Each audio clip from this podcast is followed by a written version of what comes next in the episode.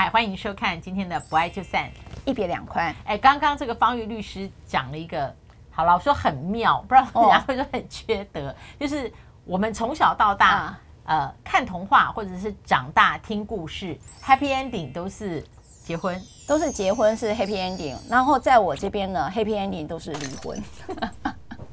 但是要要要讲的说，这个 happy 不是说离婚这件事情，而是好散这件事情。对，好散，然后各自有新的新生。对，都你知道，就是一段不幸福的两个人，然后成全让两个人各自幸福，变成两个人都幸福，这真的是一个 happy ending 啊！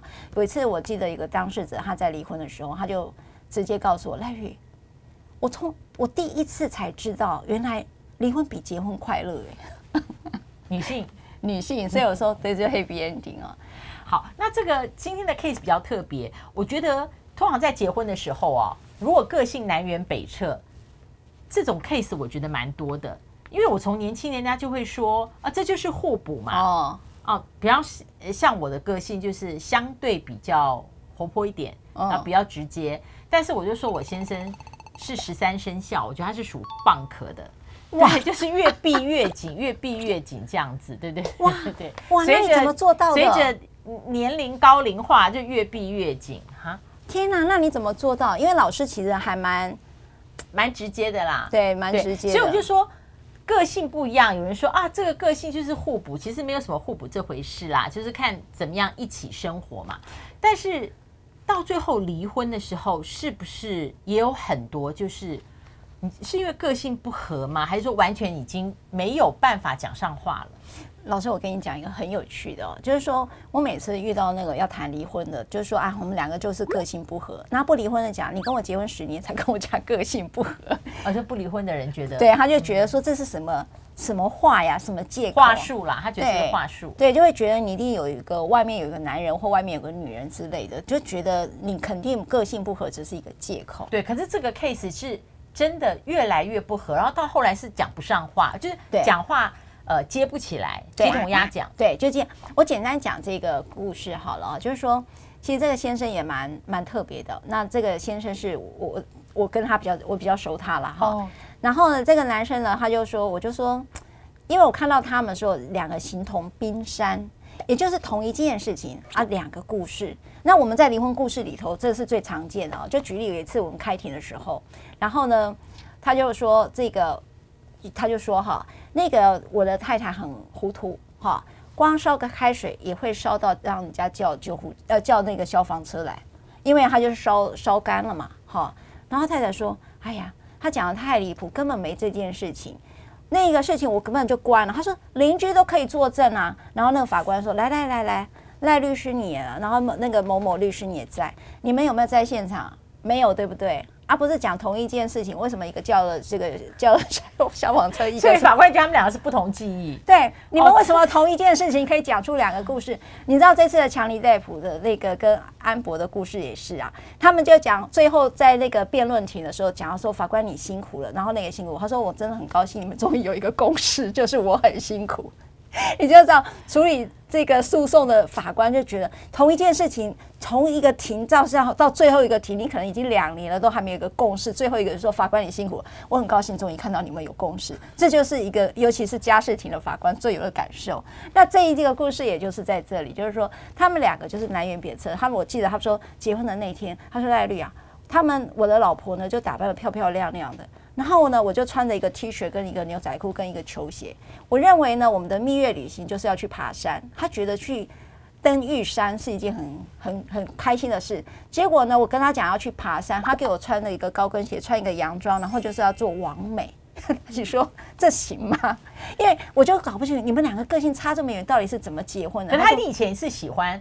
喜欢他的那个自己没有的那个部分，对，因为也许啦，我觉得你没有发现有好多的男性，我我问大家网友，你们自己讲，有没有自己喜欢喜欢小公主，喜欢公主嘛？然后你到真的要离婚的时候，哦，这个人有公主病。可是事实上，你们就本来就喜欢公主，天哪，我都已经掉下去了。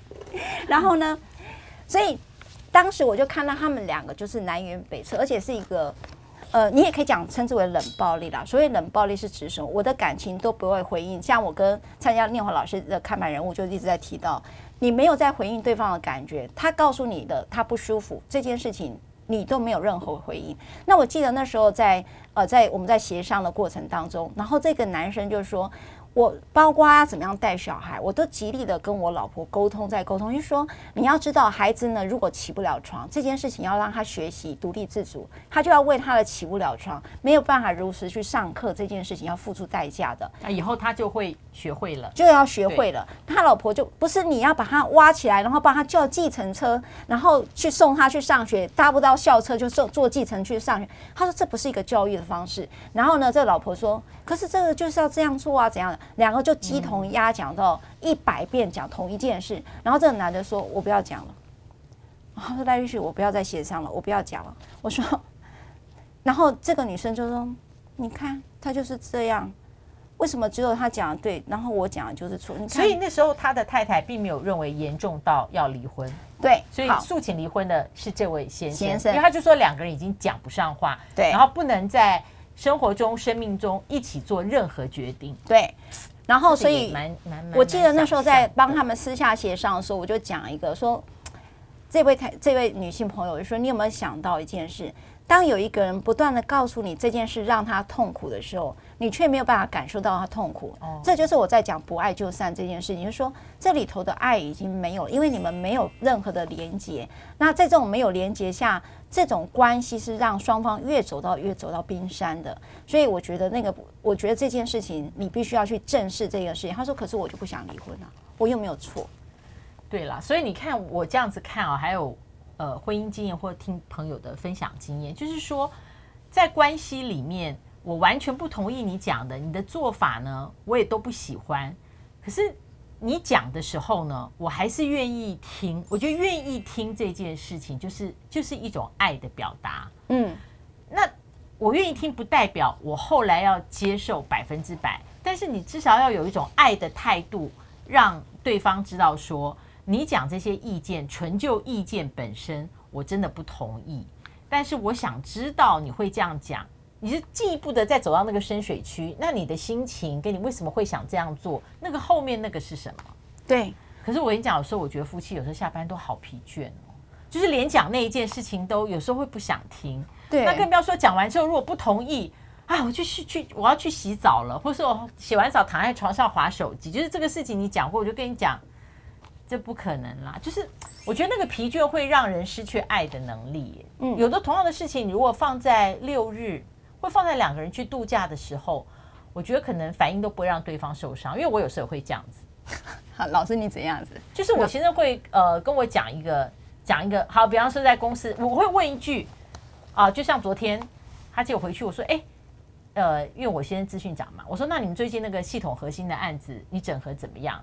然后他就会开始讲讲讲，其他开始讲的时候，我我跟你讲，我已经没有在听。然然后然后你偏偏是发问，然后他停下来以后。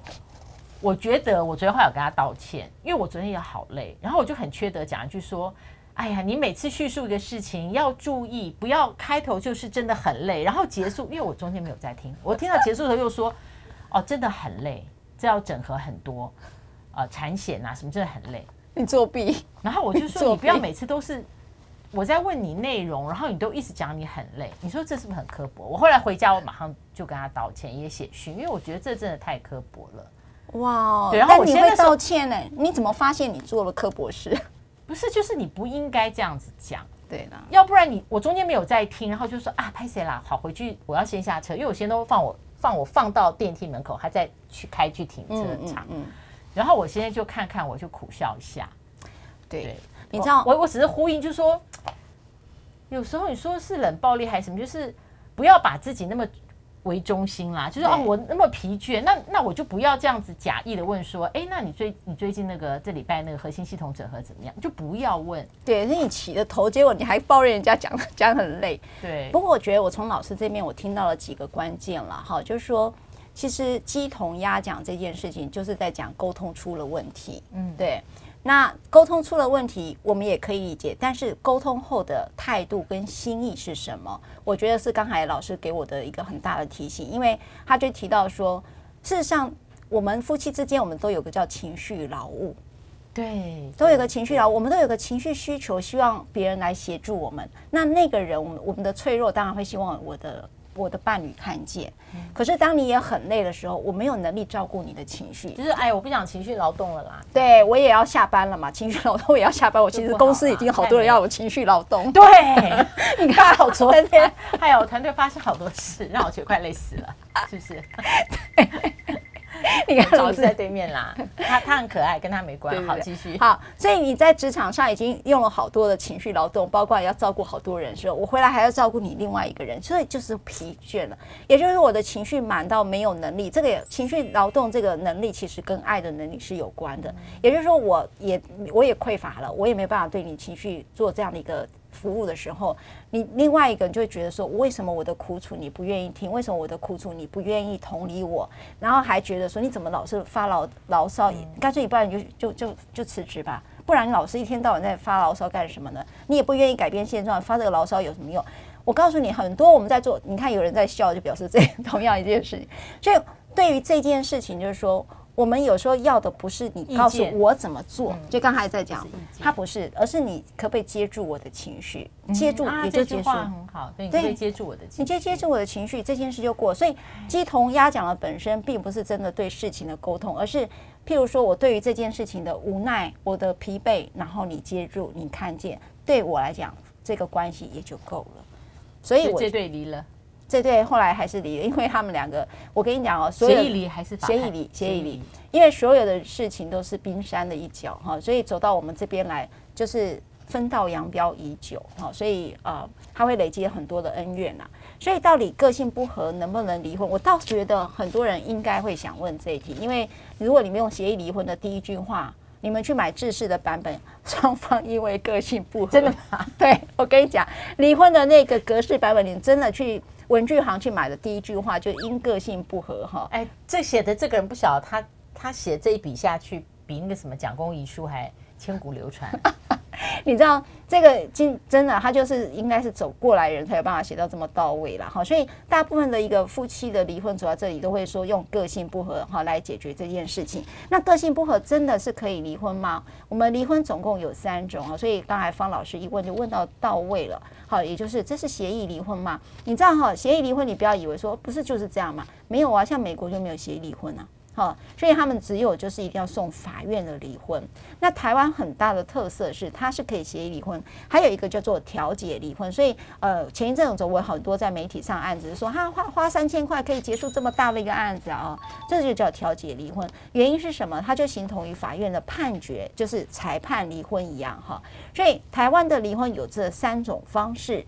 那这三种方式都各有不同的方法哈。那我们以后在陆续不爱这就算的节目当中，我们会介绍要怎么做。哈，这个可以让你们有点去找律师楼之前的有一点概念。那至于个性不合，到底可不可以作为诉请离婚的理由哈？我通常会建议就是好好的协商，基本上它不会是。一零五二条哈，你如果你常常看前面几集的话，那十一个理由的，它不会是。但是有没有可能因此而变成裁判离婚成功，也是有，是因为他的个性不合，可能已经累积到很大了。譬如说，我已经呃分居了快几年了，然后我们两个。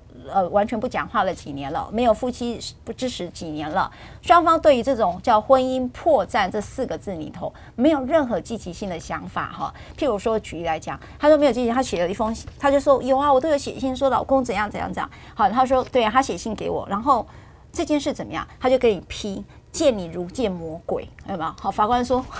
那这样诉请离婚一定会败诉嘛？哈，就是说你们对于婚姻关系都没有进一步的想要去促成，对，去努力。那这个时候法院就真的可能会因此而同意这样的一个离婚。好，老师，欸，我先生从来不看不爱就散啊，真的吗？后来看了吗？这集有打字幕啊，借机再次的这个忏悔跟抱歉。我们要截这一段，是强迫他看一下。好，谢谢，我们下次再见。